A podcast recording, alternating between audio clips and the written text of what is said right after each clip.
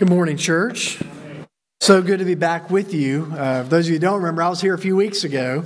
Um, and I, I have to tell you, as I begin this morning, I think, I think God has smiled on me lately. And let me, let me tell you why. I was preaching in Indianapolis over the last several weeks. And if you're a college basketball fan, you know that was a great place to be over the last several weeks. And so I was there for each of the weeks of the tournament. Got to go to one of the games of the tournament. So it was wonderful to be able to be there and to preach at a congregation in Indianapolis during the Final Four.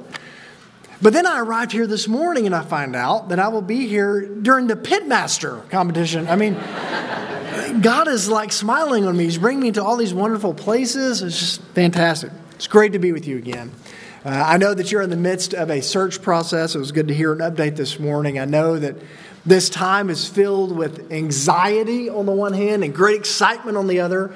And so know that I and many others uh, at ACU right now are praying for you, uh, praying that this process goes well. And we too are praying for that family that God is already preparing to come be a part of this church family. So excited for you in that respect. As I begin this morning, I want to ask you to consider this very easy question Why are we here? I don't mean here, like in this building. You're here in this building because you're tired of being home. it's, it's, it's great that we can come and be together and congregate again. Not in this room. Why are we here on the earth? Why are we here on this planet? What are we doing here? I remember considering that question. Um, perhaps for the first time, I was in high school as a teenager in Albuquerque, New Mexico. And I remember sitting in a high school English class and we were reading literature from around the world, and our teacher was asking us to consider this, this fundamental question Why are we here? Why does all of this exist? What is the purpose of life? And you know, we're not the first people to ask that question. In fact, for centuries, people have been asking that fundamental question Why are we here?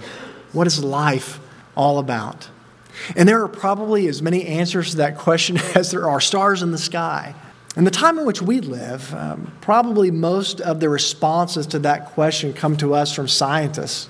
And we could talk all afternoon about all the, the multi, many answers that are provided by scientists as to why we're here. But if you were to take all of them together and boil them down, most of them come down to this. They would say, We're here by chance.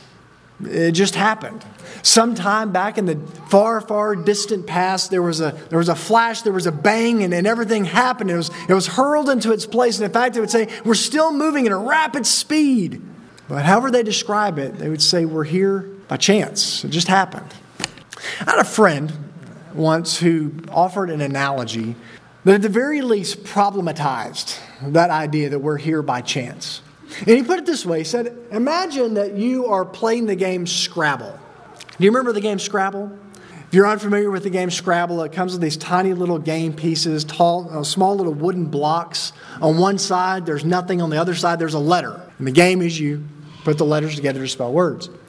He said, Suppose you arrived home, you're in college, you have a roommate, you arrive home back at your apartment. The apartment is empty, but on the floor there in the middle of the living room are these Scrabble pieces. It says, suppose you arrived home, empty apartment, Scrabble pieces on the floor, and you look down, and all of them, all 100 pieces, are faced up where you can see the letters. He said, What's more likely? That they just fell out of the box that way, all 100 pieces, all facing up, or that before your roommate left, he went in and turned those face up? He said, Or better yet, consider this you arrive home, empty apartment, Scrabble pieces on the floor, all faced up. But this time, those Scrabble pieces are arranged in such a way that they spell out a message I borrowed your blue sweater. Thanks. What's more likely, he said, that they just fell out of the box that way, face up, spelling this message to you, or that before your roommate left, he left you a message? Church, we're not here by chance. I don't know how God did it. I really don't. Maybe that's a question for another day. I don't know how God did it, but I know this God created the world. God created you. God created you. And there's so much evidence in the world that indicates that we are not here by chance. There's too much precision and too much detail in the world. Have you noticed this? We are just the perfect distance away from the sun. If we were any further away, we would freeze. If we were any closer, we would burn up. If there are doctors in this room, they would tell us that our body is filled with various complex systems that all work together to sustain life within us. For centuries, in the beginning of time, the sun has provided daylight in the day. The sun is, is gone in the, in the night, but you have the moon and the stars, and they've illuminated and allowed people to travel around the world. In other words, church, we arrived in a world where the Scrabble pieces were all facing up, and there's a distinct message. We're not here by chance. But that brings us back to this fundamental question why are we here? Why did God create all of this? Have you ever read those stories uh, of creation in the beginning of Genesis very closely? And don't worry, I'm not going to read all of Genesis 1 and 2 to you this morning. And in fact, I think most of us are probably familiar with some of the highlights of those stories. If you were to go back in Genesis 1, for example, and you just kind of move through the story, you read in Genesis 1 God made the light and it was good. God made the earth, God made the seas and they were good. God made the plants and the trees and they were good. God made the sun and the moon and they were good. God made animals and humans and they were good. So here's some Bible tribute for you. What is the first thing in all of creation that was not good? I hear, I hear some answers out there. It doesn't take long to find it. All through chapter one, everything is good. Chapter two, God made the human beings, the earth, everything is really good. And then you get down to Genesis chapter 2 verse 18. See, it doesn't take very long. Genesis 2:18 says this, "Then God said, it is not good that this man should be alone. I will make him a helper as his partner." See, the very first thing in all of creation that is declared not good is man's aloneness. Because in our being, in our very essence, we were created to be in community. We were created to be relational beings. Genesis chapter 1, 27, key passage in all of the Bible. So God created humankind in his image. In the image of God, he created them. Male and female, he created them. Now, what we, what we understand from this very key text here early in Scripture is that we were made in the image of a relational, communal God. What I mean by that is, is that God is a God of community. God is one, but God is three persons. God is Father, Son, and Spirit. And these three things working together form the perfect, seamless community. You cannot have a tighter community than Father, Son, and Spirit, one God. And we were created in that image. In other words, church, we were created to be relational beings. We were created to be in community, just as God is community in God's self. We were not made to be alone. We were made to relate to one another. That's part of what it means to be made in the image of God. But being made in the image of God means even more than that. In one of his pastoral letters, John says something very interesting about God. I want you to hear what he writes, and we've already heard it a couple of times this morning. Listen to what John says uh, in John, 1 John chapter 4. Dear friends, let us love each other, because love is from God. And everyone loves is born from God and knows God.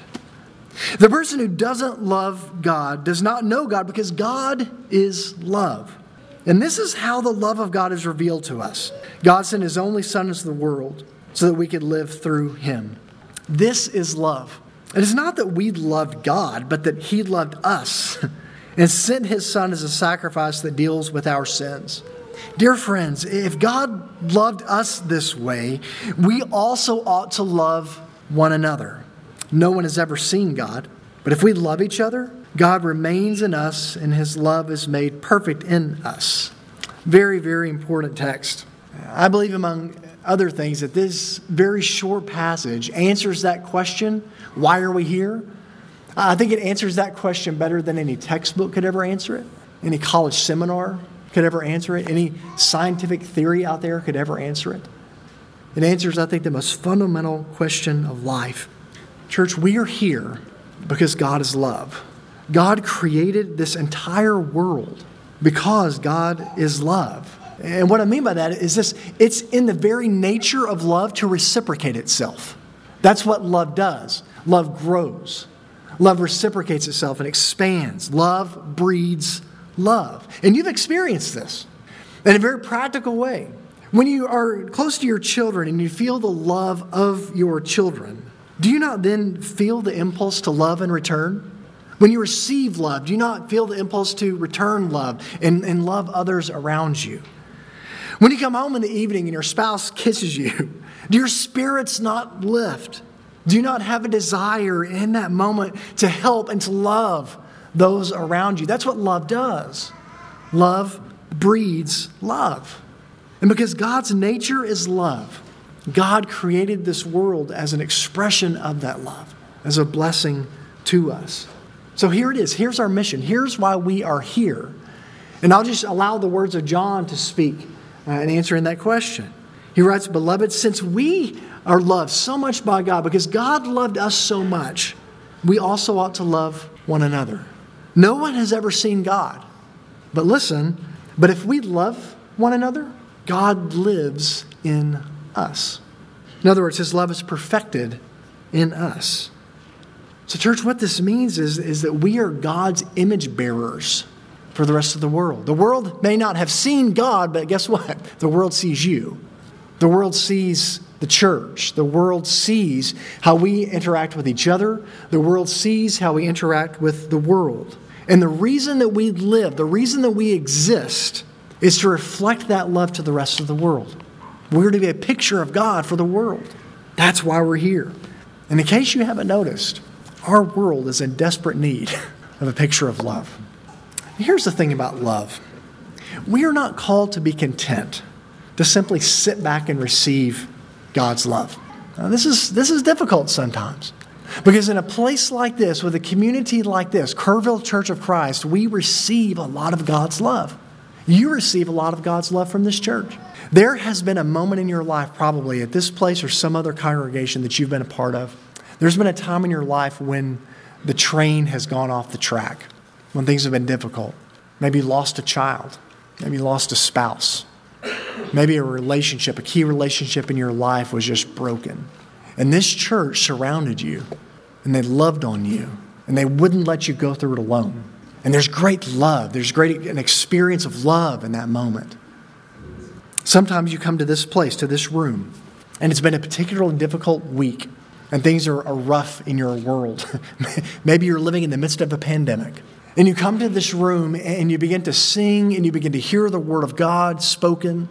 And you can't explain it. You don't know why, you don't know how, but somehow God's love just pours over you. And it's like you're, you're being filled up and you're being changed in that moment. That's God's love working in your life. Some of you have experienced and, and, received God's love through the ministries of this church, and they've shaped you and they've shaped your family. They may have changed the trajectory of your family tree simply from some of the things that have happened through the ministries of this church. And those are wonderful things, but here's the catch, church. We cannot simply be content to sit back and receive all of this love and allow all of God's love to just soak into us for ourselves. These texts from 1 John and others, they remind us that we are called to share God's love with the rest of the world. That's why we are here, because God's love, from the very beginning, God's love was always meant to reach. And I love that expression when we think about the love of God. God's love was meant to reach, and it always has been reaching from the very beginning. These texts that we read a few moments ago from Genesis, this is the story of God's love reaching into creation for the first time. And even after the train went off the track, and even after things went south and, and sin came into the world, and, and Adam and Eve are expelled from the garden, and you think, well, the story's over there. No, God's love persisted. God begins to initiate this redemptive plan. And a few chapters later in Genesis, we see God's love reaching back into the world.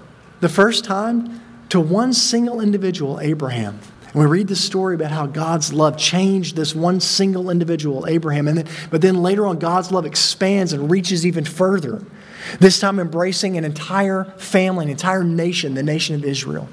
And then finally, through his son, Jesus Christ, God's love reaches and it embraces the entire world. God's love reaches further and further and further into creation all of the time. Another way to say that, to use another illustration, is if God's light moves further and further into the world and it illuminates the darkness more and more all of the time. I think Paul had this metaphor in mind in 2 Corinthians 4 when he said, God said that light should shine out of darkness. He's the same one who shone in our hearts to give us the light of the knowledge of God's glory in the face of Jesus Christ. This is the ministry. This is the mission of God given to us. We are to take the torches of light that have been placed in our hands and move further and further and further into the world, illuminating this dark space. That's what we are called to do bringing God's light with us, bringing God's love with us. Now, you may not know this, but, but one of the things that is said about this congregation, uh, your reputation precedes you. Uh, I've, I've heard about this congregation even before I arrived a few weeks ago when I was preaching before. This is a congregation that's known as a congregation that is very healthy and that is very loving that is very welcoming, that receives people well, that has the love of God in it, that's obvious. And in my brief time here, I've experienced it, I've seen it, I mean it. I mean, you love each other. I mean, there are some congregations that I've been to that I've been a part of, they don't love each other. And to be frank, sometimes it doesn't appear they even like each other. But you do. And, and I see it, it's plain, it's evident to anyone who comes into this place. You genuinely care about each other. You do life with each other even beyond what happens in this building. You spend time with each other. You have, you have barbecue contests. I mean, you really enjoy being with each other. And that's a wonderful thing.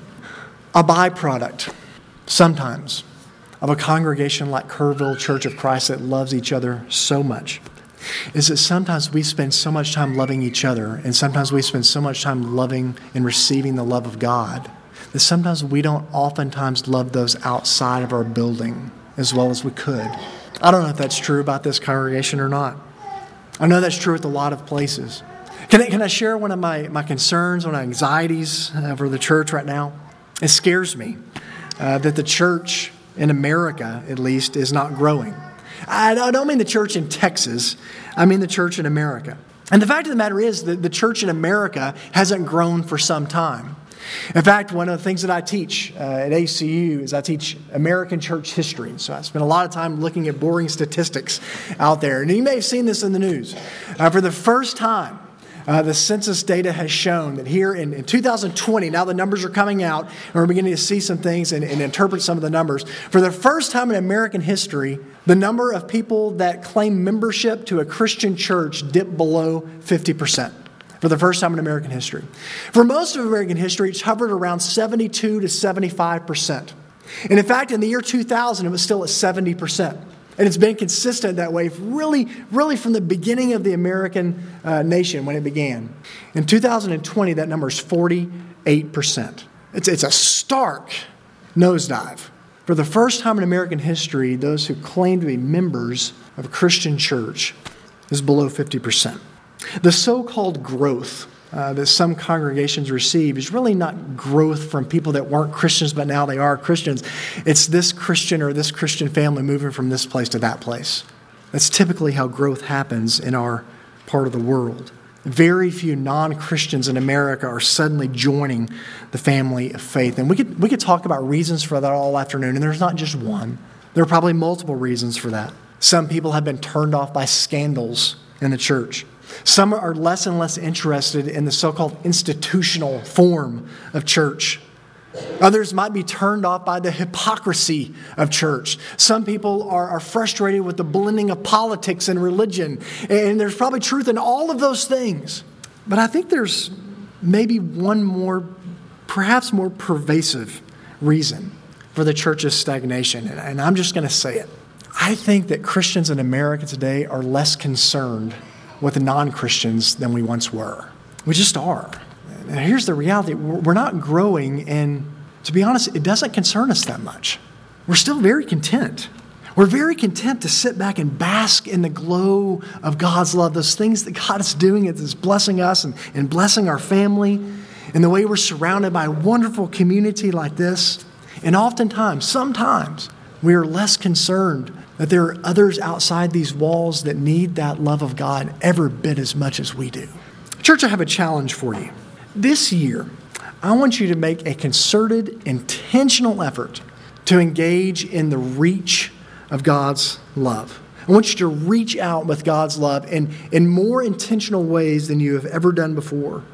I want you to get serious about, listen, I want you to get serious about forming relationships with non Christian people. Now, I want to be specific about that because other studies have been done that show this.